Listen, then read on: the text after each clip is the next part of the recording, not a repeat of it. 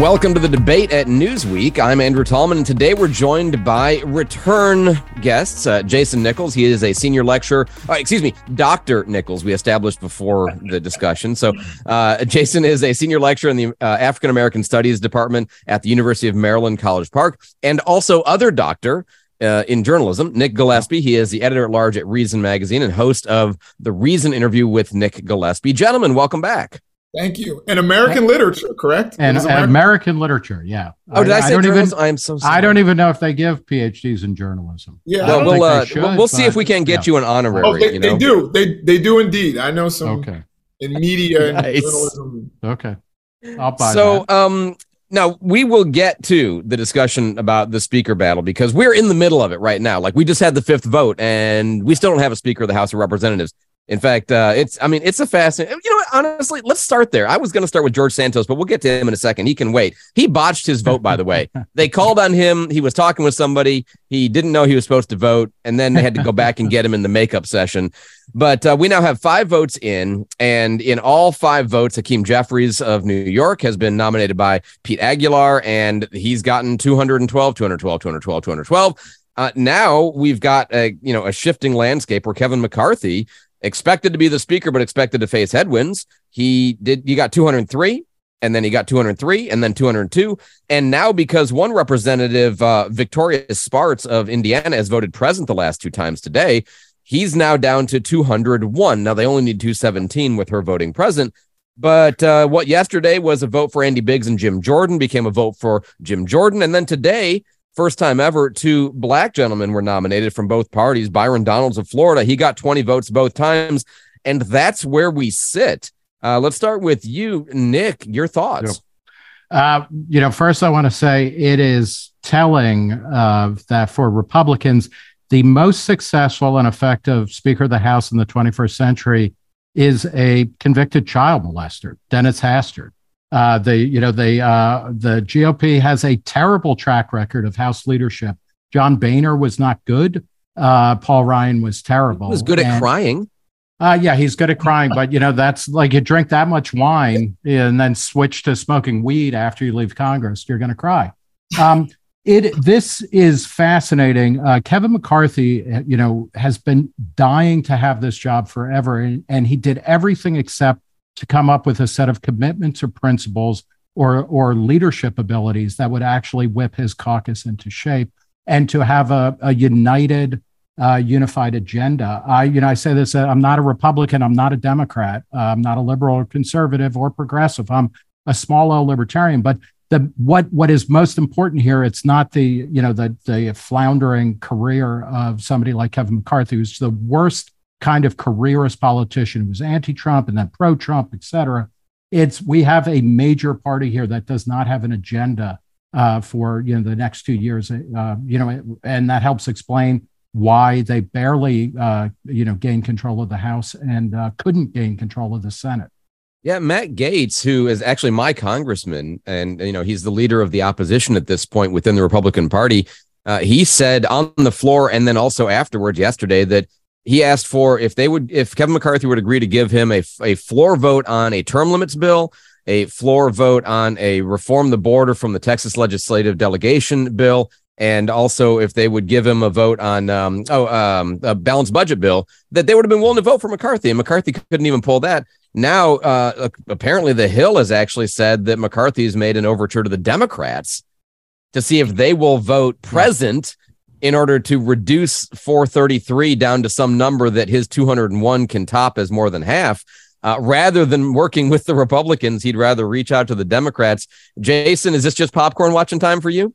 Oh, absolutely. Uh, I'm gonna I'm gonna redeem John Boehner a little bit. I I, I think John Boehner was not as bad as uh, some people think. I think he was one of the few Republicans in the last uh, you know, 30 years or so, uh, who was willing to work across the aisle, um, which I think is a good thing. It's a good thing for America for guy. And he had to sneak into the side of the White House to go and meet with the president, which is insane. So I, I would say John Boehner was not as bad uh, as some of the others going back at least to Newt Gingrich. Um, so uh, I, I I would say that this is an interesting moment in history. I don't think that uh, Democrats are going to stand down. I think Democrats are going to sit there, uh, particularly when they know what's waiting on the other side, which is a bunch of investigations on COVID, a bunch of investigations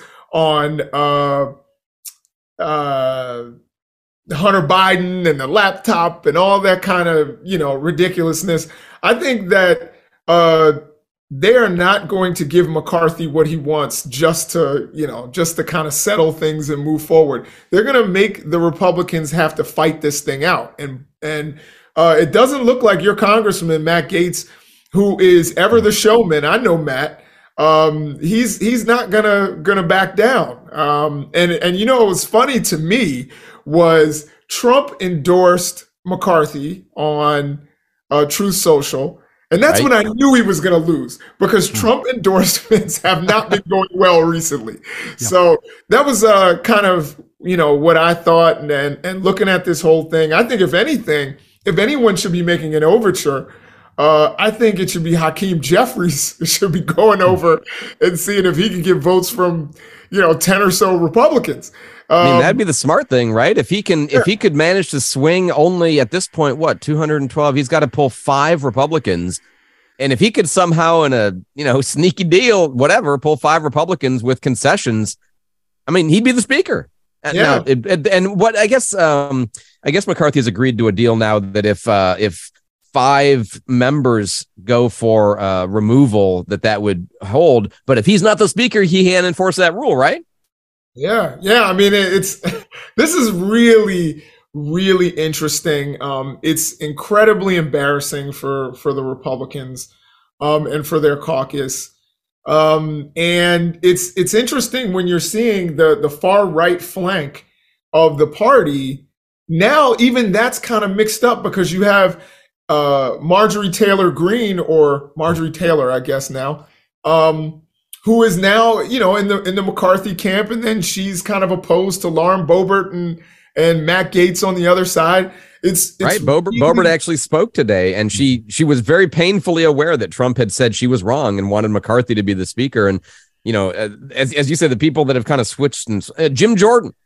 Jim Jordan, who was the guy who got 20 votes in one of the rounds, stood up yesterday and said, I don't want the job. To which the defectors said, Well, that's why we want you. you know, you know, so. this does go back to, uh, you know, Gingrich was the last Republican speaker who really controlled the party in a big way. Um, his replacement, you know, his picked, handpicked replacement, uh, Bob Livingston had to stand down because of a phone sex scandal. You get Dennis Hastert, who is just a creep. And, you know, just uh, Jason, and push back on you a little bit. Uh, there was a lot of bipartisan working across the aisle in the early aughts. There were things like all of the authorizations of use of military force, the Patriot Act, No Child Left Behind, uh, the prescription drug bill. These were disasters as far as I'm concerned. So, like working across the aisle is not good if what they're doing is terrible. But, you know, since then, even Boehner, he was a better leader. I mean, like Nancy Pelosi, he's a politician who knew how to get things done, but was not really controlling the party. And I think this may be, you know, the Republican Party was going into this election. You have a historically, you know, a very unpopular president. Most people think the country's going in the wrong direction. And they managed to put up such a clown car of candidates that they're where they are now. But that's the lagging indicator. This is a party that does not have a core. And we might want to thank Donald Trump for set, you know, for showing that the Republican Party just does not have any commitments or any principles it needs a major reboot and a reset. I would like to see that happen in a libertarian direction. Um, and maybe the Republicans go back to their, you know, rhetorical gestures towards limited government, doing less but doing it effectively. I'd like to see the Democrats become, you know, do that too. But the fact of the matter is, what we are seeing here is a a long slide in the Republican Party that's been going on, that's been unfolding for decades. Um, and hopefully, for the good of the country because the, you know democracy a two-party democracy doesn't work well if one of the parties is as bad as what it's doing as the, the current republican party is you know it, it was interesting to watch uh, you had uh, i'm trying to think who it was maybe it was mike gallagher in his speech today uh, got up and spoke about how, hey, democracy is messy, and you know we're doing this in the open, and see, we allow for dissent, uh, which got some cheers. And I thought, maybe not quite this messy. you know, maybe this is not quite the thing we were hoping for. I'm I'm just curious. We're going to move on to George Santos, but I, I am just curious if either of you see the end game. And look, by the time the podcast posts, we may have a solution, but I, am looking at an unsolvable problem at the moment. Jason, what's your prediction here? If you have to go out on a limb and be wrong within a day, what do you think is going to happen? I mean, I think Kevin McCarthy is eventually going to be the speaker. Um, he's going to have to give up a lot, and he's going to have to give up a lot to his right flank, uh, to those 20 people. Um, and you know, he's he's going to come in in a very weakened position. He's he's not going to have the strength of a leader of the party um, in the House. So I, think he'll eventually get it. And you know, again, I, I think just as Nick said, a lot of this is about his personal ambition anyway, not his principles. So I mean, he's going to get what he wants. He's going to come in as a very weak leader, and um, you know, none of this I think is is good for. Well, I can't say it's not good for America because I think this this party is, you know, the Republicans right now.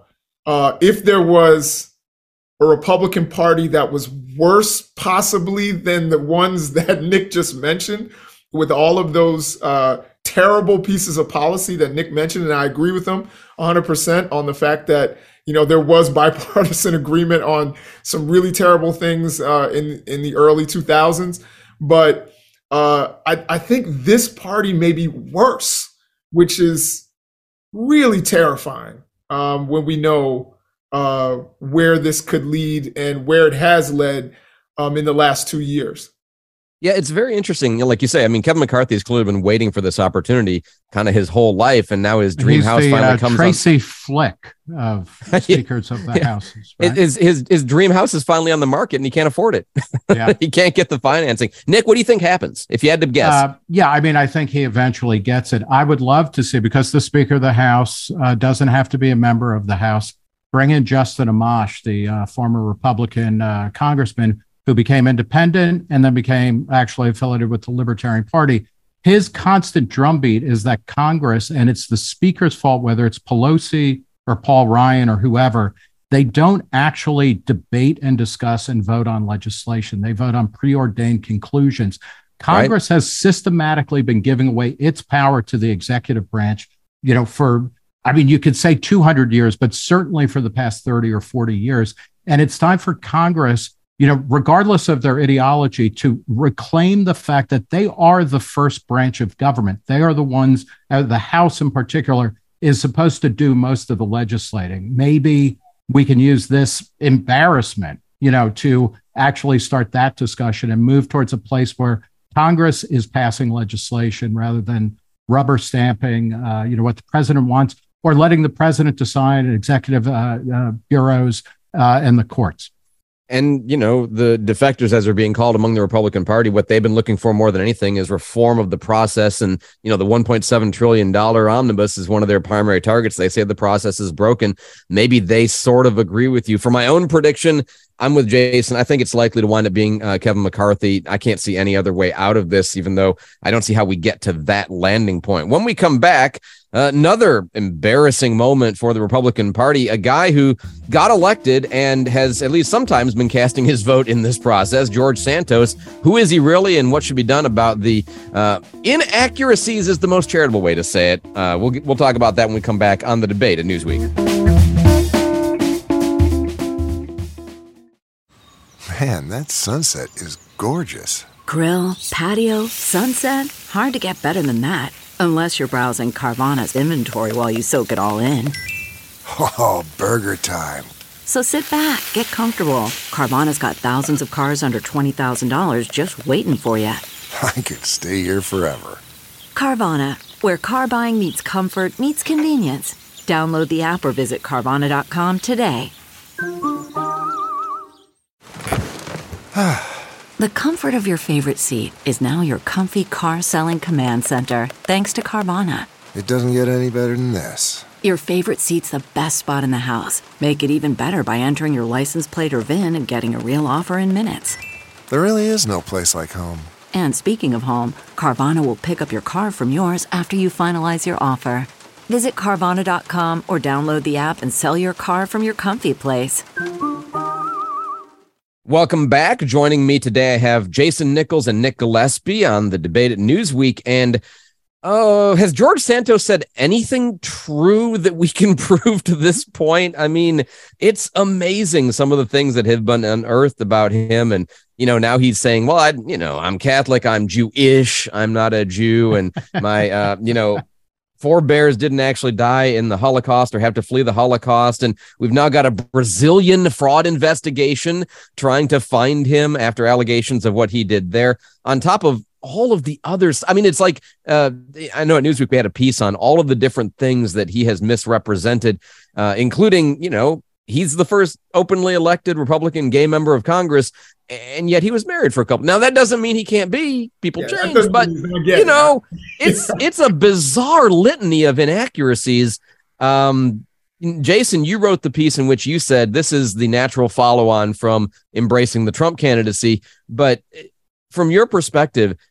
George Santos, I mean, do you really think, I mean, uh, really honestly, do you really think George Santos is representative of the Republican Party or what can be done about him, I guess? I think he's he's definitely representative of MAGAism, and we'll find out if MAGAism is Republicanism. You know, it has been for the last couple of years. It seems like there are, uh, you know, that connection is starting to to wither a little bit, but we're not certainly sure what direction the Republican Party is going to go into. Um, but he certainly is when you when you look at the fact that Donald Trump told 31,000 confirmed lies over four years.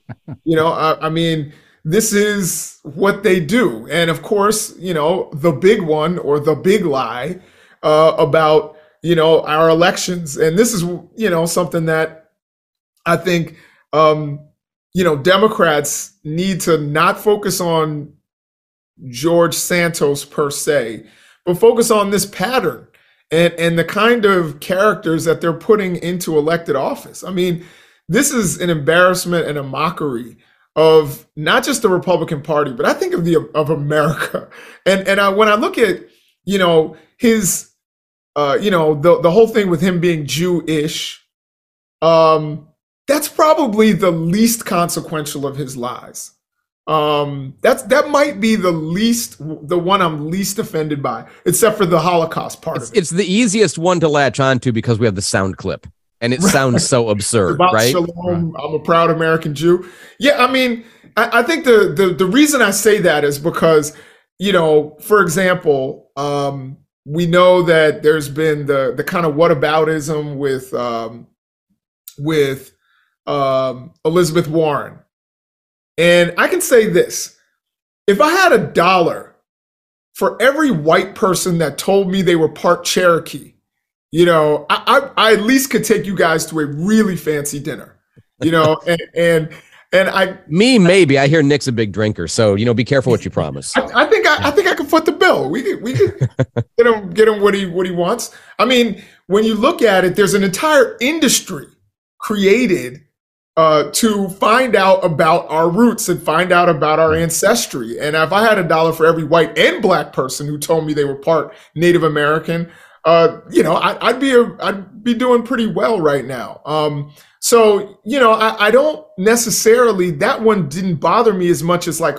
the Pulse nightclub Mhm. uh, situation where he's literally taking people's lives that they lost at the hands of a mass shooter and using it for political gain, like Yeah. that he had no connection to.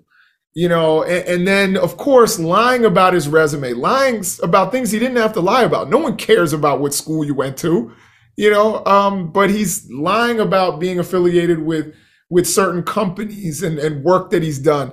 The lies about the charitable organizations, which again is very Trumpian um, as well. Of course, we know in terms of Trump as well, with Trump, uh, not only with his questionable charitable charitable organizations, but also um, with uh, some of the um, other organizations that he's you know said that he was a part of that that weren't necessarily true. The question I guess I have about this is then what do we do? You know, clearly, yeah. I mean, journalists failed, he lied, citizens didn't do their investigation, even though the hints were out there. There were a couple of places that kind of looked into this stuff. Well, I, and then, you know, and then I, what gets done, Nick? Yeah, I mean, if I may, and I, you know, I do want to rehearse some of the lies that leading Democrats have told, not because uh, Santos, and I keep want to call him Ron Santo as if he was a Hall of Fame third baseman for the Chicago Cubs, because I want to evacuate this situation. Santos is such a liar, um, and and as Jason was saying, over petty things, you know, where you went to college. Uh, maybe that he went to college. I don't even know, but like nobody freaking cares, right?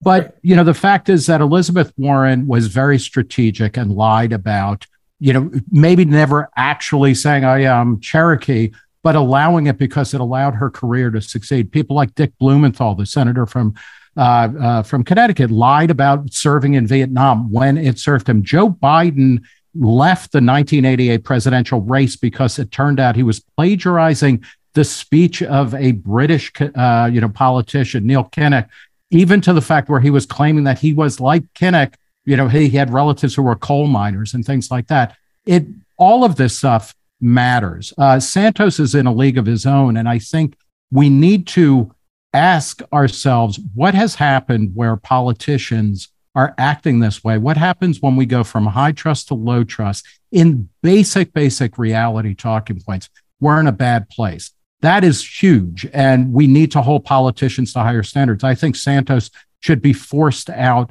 by the Republicans. They should be like, you know, what the hell? They, should be putting him on a figurative ice floe and just getting him the hell out of Congress. Having said that, as a journalist, I want to point out that journalists are idiots. Like, how the hell did it take this long to do the most basic fact checking of a candidate nobody had ever heard? And none of this is difficult to find out. And I think as much as anything else, uh, you know, this is also a dark mark on on journalism. And you know, we need to we we are starved for common facts that people will agree to and say, you know what, yeah, this is the situation. Now let's disagree how we fix it or how we address it, how we make it better, how we make it worse, whatever.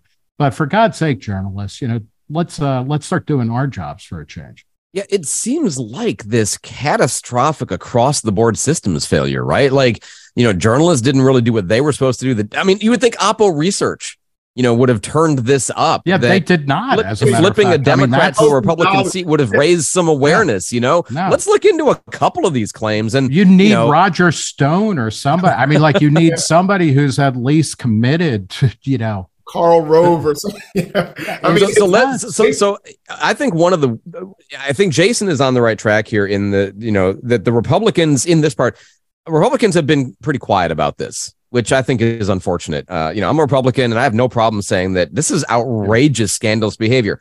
I'm not sure about the remedy personally because you know, can you refuse to seat him? I don't know. And by the way, he's voting for McCarthy. So we know McCarthy's not willing to shed any votes in the effort to become speaker. So you know, we know that we know that's thing, at play. Another thing Jason said that I think is really on point here, uh, when you said, you know, Republicans are being quiet about this.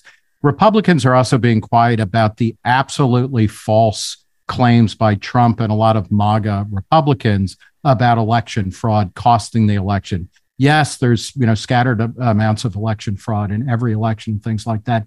No, there is no reason to believe the 2020 election or the 2016 election or the 2004 election, where uh, you know a lot of Democrats were bitching and moaning about uh, you know uh, results in Ohio.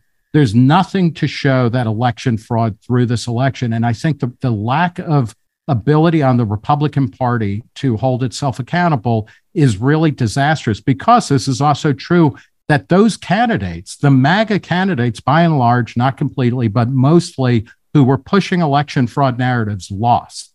Um, so it doesn't even make sense just from the pragmatic base of like basis of I want to be in the party that's running the show you know, come out well, against there's, so, so I think I think on that, my, my diagnosis of this as somebody who has no problem saying that Joe Biden won the election and that though I still have some questions, I'm not concerned about my questions. I you know, I'm I hear a lot of people that I like and admire and respect feel the need to feel to stay quiet, right? They, you know, they don't agree with the election stealing narrative, but they don't really want to come out and say that the election was okay because they're concerned about the people who are going to, you know, have bought into that narrative. Now, I disagree with that. I think you ought to say yeah. what is true and you ought to stand for what is true because not only good journalism, but just, you know, being a decent citizen.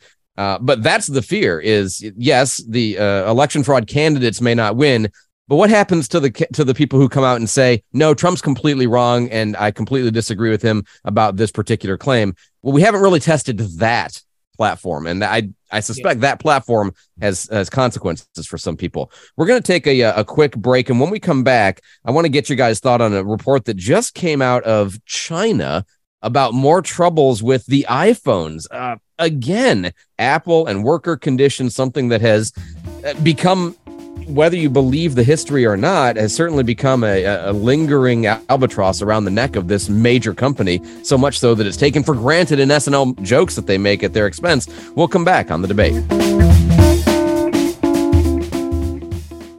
Worried about letting someone else pick out the perfect avocado for your perfect Impress Them on the Third Date guacamole? Well, good thing Instacart shoppers are as picky as you are they find ripe avocados like it's their guac on the line. They are milk expiration date detectives. They bag eggs like the 12 precious pieces of cargo they are. So let Instacart shoppers overthink your groceries so that you can overthink what you'll wear on that third date. Download the Instacart app today to get free delivery on your first three orders while supplies last. Minimum $10 per order. Additional terms apply. Welcome back to the debate at Newsweek. Uh, China, iPhones, and Apple. it seems like there's this long-standing belief uh, by everybody that there's worker abuse that you know it's as i said before the break it's the butt of jokes on snl and everywhere else that they you know the child workers all this kind of stuff. The newest one is a little bit more nuanced than that about their uh, failure to pay their employees properly. And when a stink is made about it then maybe they take action but that foxconn is not doing right by the workers. And i think most people in america even apple users say eh, I like my Apple. Uh, Nick, what's your take on this? Uh, I think that uh, if people are committed to, uh, you know, kind of uh, responsibly sourced coffee and beer and wine and other products, they should be exerting pressure on the companies that make the, or, you know, the people who sell the products that they want. Um, having said that, I also think these things always need to be looked at in terms of an international context. Uh, this was also true of the you know the workers who built the uh, the World Cup stadiums in Qatar. There's a very clear and and powerful narrative that they were effectively slave workers or you know indentured servants. Uh, there is also a compelling counter narrative that the people you know the the people who were working there were kind of the lucky ones given the larger context of where they're from and what they were doing. So it's you know I I think that one of the great things about capitalism is that it generally increases standards of living across the world for people who make stuff and people who buy stuff. But as important, it also allows for information back, you know, uh, feedback loops so that you can, if you care about the way workers are treated in a particular place, you can make that known and you can make that known, you know, at the Apple store, uh, you know, across the street from the Plaza Hotel in Manhattan and start working it back way. I think that makes sense. But I also worry a lot of the times this gets uh, kind of looped into a progressive uh, uh, kind of narrative where essentially if there are any uh, kind of uh, you know wage differentials or working condition differentials anywhere in the world we have to stop that. And that's simply not the way that development works. So this is a thorny question. I don't use apple products um, partly because i don't like the smugness that comes with the whole apple uh, kind of universe of goods I think people who are into Apple products who are disturbed by these things should be making it, you know, uh, making Tim Cook's life a little bit more miserable as, as a starting point. Yeah, I, I have been an advocate that capitalism, one of the great things to me about capitalism is that it very aggressively separates between the product or service on the one hand and the values, ethics, religion, norms, advocacy of the people making the product or the service. It's why I think that all these efforts to punish companies for their views and punish people for their views are very anti capitalist because I don't care who's making it as long as the product is good. That said, capitalism presupposes a relatively equal playing field. And if one country is treating its workers as, you know, in all the horrible ways that we know happens, well, that's no longer a competitive playing field. And I'm not simply paying for a product, I'm paying for paying for a product that's made unethically in a way that's not fair. But Jason, your take on this whole issue with Apple, the phones, Foxconn, China? So first of all, I think you know when we look at this, I think most Americans don't think about the supply chain of you know where their products are coming from. So I think a lot of people don't think about what's going on in China. Was it you? You know, was this ethically made or ethically sourced? The only time we ever think about that, like I'm thinking of like Ethos Water and things like that, is when they make it part of their marketing um, that they do this ethically. But otherwise you know, we eat our food, we wear our clothes, uh, we put on our Nike shoes, we go running, we do all of that, and we don't necessarily uh, hone in on those kinds of practices. I think one of the things that that I think is slightly off the subject, but um, that is kind of bringing all of this, um, you know, and showing a little bit of hypocrisy on some Americans' part is you know, a lot of people were upset with, you know, one of my favorite athletes, LeBron James, you know, for some of the things that he said, you know, in defense against Daryl Morey and in defense of, of China.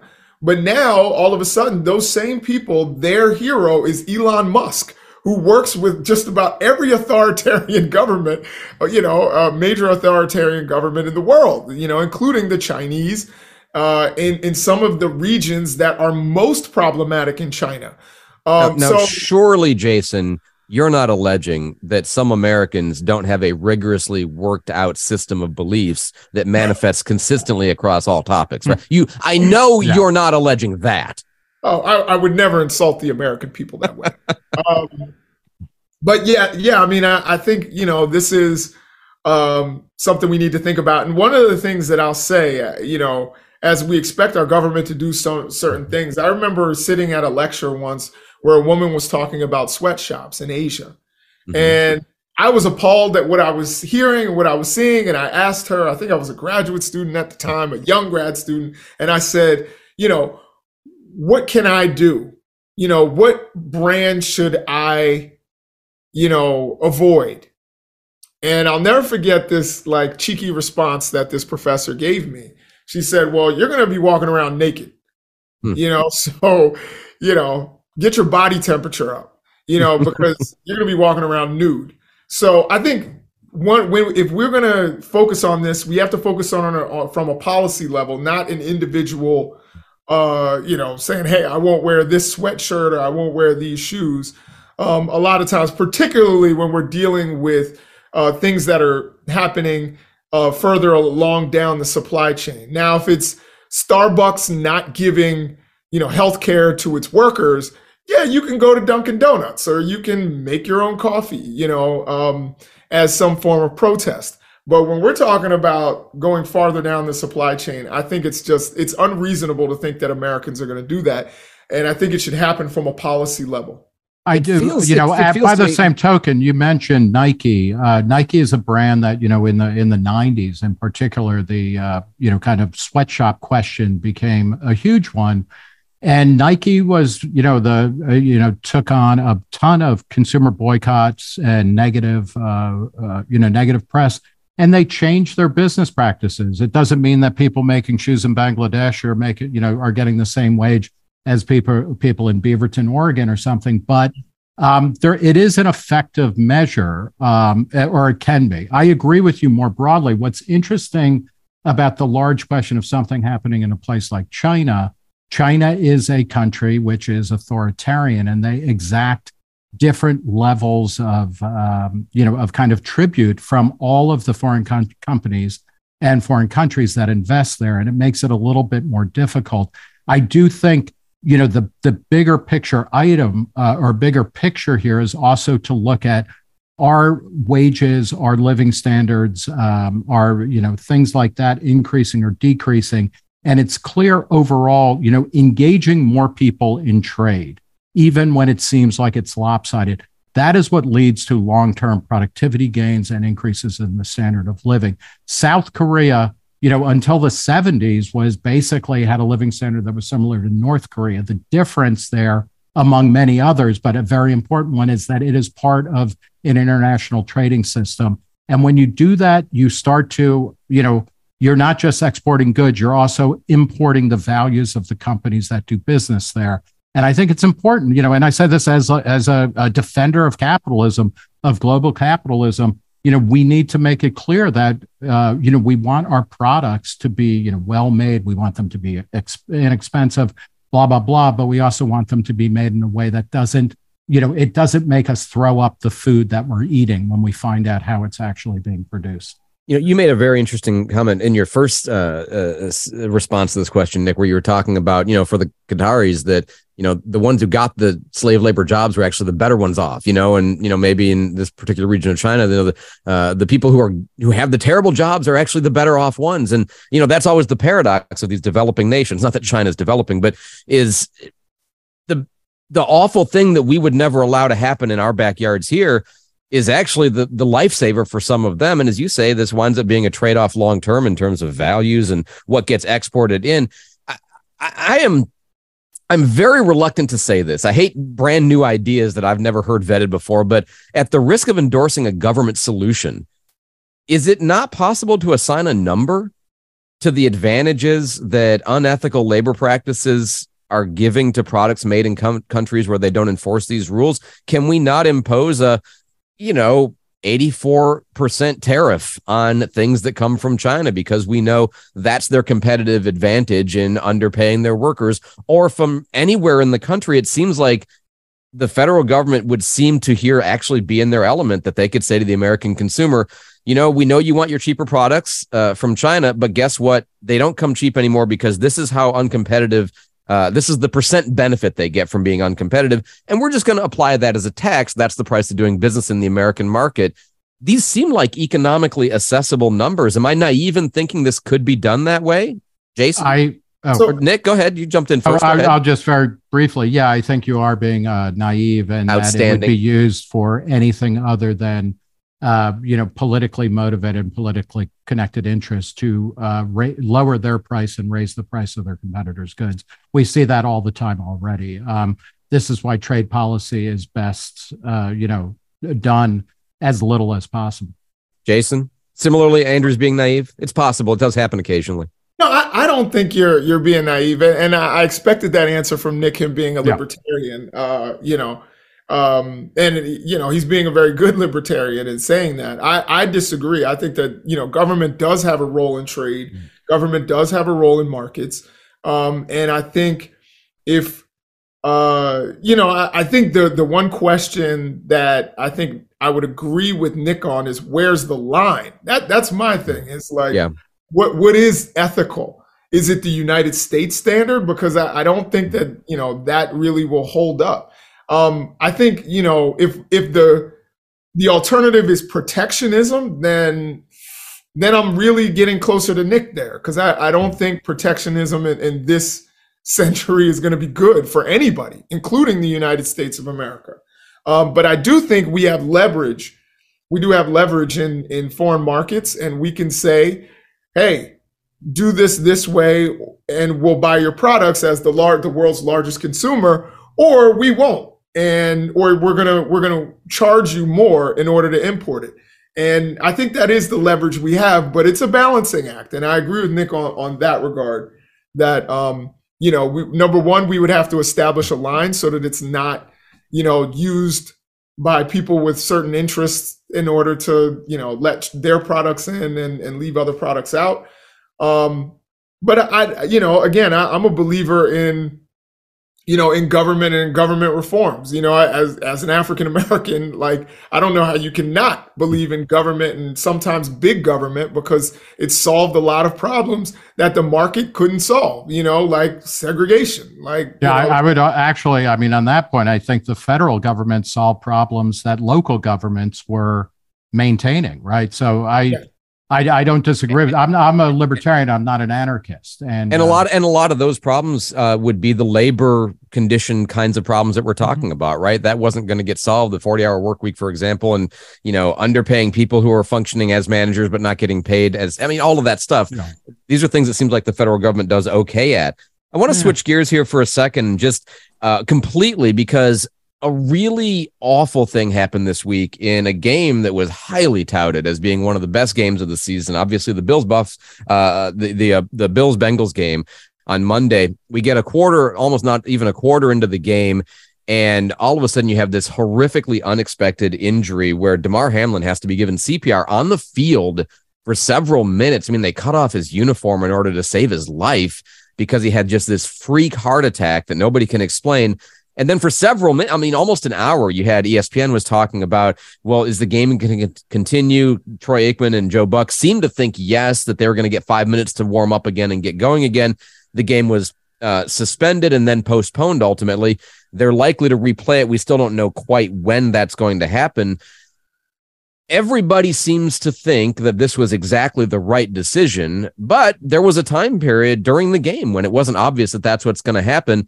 Jason, let's start with you. And I don't know how deeply you guys are uh, as far as football fans or sports fans in general, but did they ultimately make the right call? Was it weird for them to even wait any amount of time to say, no, this is what needs to be done? What's your take on this?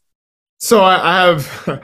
I'm, I'm going to try and keep this as brief as possible because I could I could have literally talked for a half an hour uh, just about this. Um, I think one of the things that we have to think about when we're we're talking about that catastrophic injury, um, number one is that the most difficult part for fans to accept is that football is a very dangerous game. You know, um, and that's that's just the reality of it. There's, you know, people are trying to float all kinds of conspiracies uh, about why this happened, but the bottom line is it's a dangerous, dangerous game. And I'm saying that as someone who played in middle school, played in high school. You know, played might be a stretch. I was on the team, uh, but you know, uh, I think we need to first acknowledge that as, as a society that this is dangerous. Now, going into that. I think that there need to be reforms with the NFL. It really upset me that the NFL was patting itself on the back. Um, and by the way, we've seen catastrophic injuries, and the game continued. I Right. remember, uh, you know, I'm I, Nick probably remembers this. There was a guy named Mike Utley uh, who played for the Detroit Lions, who who severed his spine on the field, and the game continued. They played the rest of that game, if I'm not mistaken. So um, I, I think that's why Troy Aikman and and Joe Buck were like, yeah, this is gonna keep going because you know they don't stop this kind of thing when they've got a big audience. Um, we are uh, fortunate that they made the right decision to stop this game, to postpone it. You know, ultimately they may even cancel it. Um, I don't think it's it's necessary to to play this game. Um, but I think one of the things we also need to think about with the NFL and their response to this is people need long-term health care. People need guaranteed contracts. And I, I've I've been telling all of my friends who are like all excited about their sons playing football, and I have a son. you know, and my thing is we need I, I'm I'm tell them all the time, I'm like, hey, if your son is somebody who's gonna be able to bench press 225 pounds 25 times and run a four or five, he should play baseball. You know, baseball is the sport that they should play because football, number one, is incredibly dangerous. If he gets into the NFL, they're going to do whatever they can, unless he's a big star, to cut him off before they have to pay him a pension, which is three seasons. Yeah. So you get people like Damar who literally played two seasons. He's not eligible for a pension and may need long term care. And even if you get a pension, it doesn't kick in until you're 55. So we need to to really the NFL, which makes more money than you know than God, you know, uh, because God doesn't make money, but you know the the NFL that makes this enormous amount of money. They need to start thinking about compensating players and not just the star players. We all get these you hear about, oh, this quarterback, you know, star quarterback, Dak Prescott gets this huge contract. But this kid who fought his way onto a roster, Right. you know, I've had some of them who, who have ended up, you know, indigent, you know, uh, within a couple of years. Even you know, if they made great money, even you know, because they no. they're not they're not accustomed to handling the, it. The NFL that, you know, the stories happen. Nick, go ahead. Yeah, the the NFL has a terrible track record of uh, you know of treating its you know its key employees or the the people who make it possible poorly. I think it's great. You know, the uh, at Reason magazine years ago, my colleague Matt Welch uh, wrote a great story about how free agency really revolutionized a lot of the sports stuff and it started directing the money where it belongs at the athletes who are filling the seats uh, and things like that. The NFL has a long way to go in treating its workers fairly. And I think the players union and whatnot needs to step up because they're also kind of idiots oftentimes uh, because they don't want to upset, you know, they don't want to kill the golden goose. I think what this, um, you know, what this incident is going to do is accelerate the move away from football. Football has already been losing um, uh, ground as a popular sport. I lived for many years in rural Ohio and um, increasing, you know, which is a massive football state. The Pee Wee leagues and then, you know, the middle school teams and the, the freshman teams at high school were starved for players because kids were playing other sports, boys were playing other sports, partly because football is violent. And I think this is going to accelerate that trend. And it makes sense because you know you get to a point and it's not it doesn't mean everybody who plays it is you know was stupid or made a mistake but like you get to a point in the same way that boxing is just no longer in the zeitgeist the way it was 50 years ago. I think in 50 years uh, we will be looking at a world in which football as we know it is pretty much gone. And it's yeah, exactly it, because of these reasons and even more the stuff jason was talking about that the players at the very highest level have careers that average you know three years and their bodies are destroyed, their minds are destroyed. Um, you know, so and they're, uh, and they're and, trying to play that lottery, right? They're trying to play yeah. the I hope I can get through far enough to make enough money where I can, you know, be comfortable forever. And it, it just doesn't pay that way for most people. I mean, we're seeing the popularity of youth soccer now, which though Americans love to complain about it, is certainly growing by leaps and bounds. Shoot pickleball for goodness sakes. You know what I mean? It's not it's mm-hmm. competitive professional, although it does exist, but you're seeing this alternative. And I, I think this decision by the NFL probably was shaped heavily by all of the concussion protocol stuff. If mm-hmm. this had happened, you know, even five years ago, there would have been no question, and they would have played the game. The way, yeah. What's that, Jason? So, I, I, was saying that they they lied about the concussion yeah. issues for a long oh, right. time. But and I mean, the, but the changes, but the fact that they're they feel the need to respond to that concern now, you know, is also I mean, what drove this decision. And, and, it took all these whistleblowers to make it happen. And right. and as a matter of fact, they will uh, be dragged into doing the right thing ultimately. Right. Yeah, I, I mean, it, it's it's unbelievable how they have, and as a matter of fact, for the money that they have set aside to pay people who qualify, I think I, I saw something where uh, 60% of the claims for CTE, 60% of them qualify, and they've only paid out 6% of those. Hmm. You know, so again, I, I think the NFL is about its bottom line. They're about the shield. They're not about players. They're not about player safety. They're not about player health. They're not about any of that, you know. And we see, as a matter of fact, even with the CTE stuff, they were trying to use racial pseudoscience in order to deny paying black players because they said that they didn't have the same, you know, mental capacity. I mean, it was just absurd the things that they were doing in order to save a buck. Um, and we see now, even, you know, with all of these CBA negotiations and, you know, the Players Association, which I think a lot of times is kind of weak, you know, they're they're trying to pay less into the people's long-term health care. And I understand why a lot of young African American guys are going out and playing football instead of baseball, to be honest. Number one, baseball, you have to start really young. Um, and you know, maybe there aren't the leagues in certain areas that there used to be. There's not the investment. Why? Because Major League Baseball can get cheaper players from Latin America and investing in Latin America.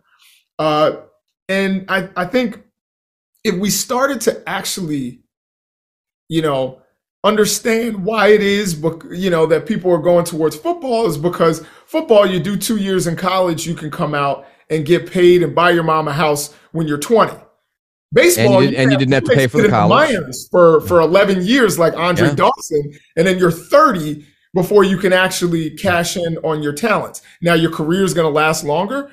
You're going to probably make more money, but uh, you know, I understand why people are, are driving in that direction, but I don't think the NFL deserves the talent that it gets. And I'm saying that as a football fan. I, am trying to get away from being a football fan. And, and that's, I, I think that's. I'll add that that is, uh, you know, we all you know, uh, you know, all of us who watch football, um, you know, are part of the problem here too. Uh, I, you know, there was a moment we're, we're the when, consumers. We, we're the folks who haven't been making enough demand for the change, right? Yeah, and when Howard Cosell, uh, you know, the old uh, late uh, sportscast broadcaster, was you know heavily identified with boxing, actually stopped calling boxing matches because after he'd seen a, too much damage done. Um, you know, we need more moments like that, or that is part of what's going to take a shift away from football. And, you know, 120 years ago, this was when college football kind of emerged. Um, and, you know, there were these questions being raised, and uh, Teddy Roosevelt, actually, as president,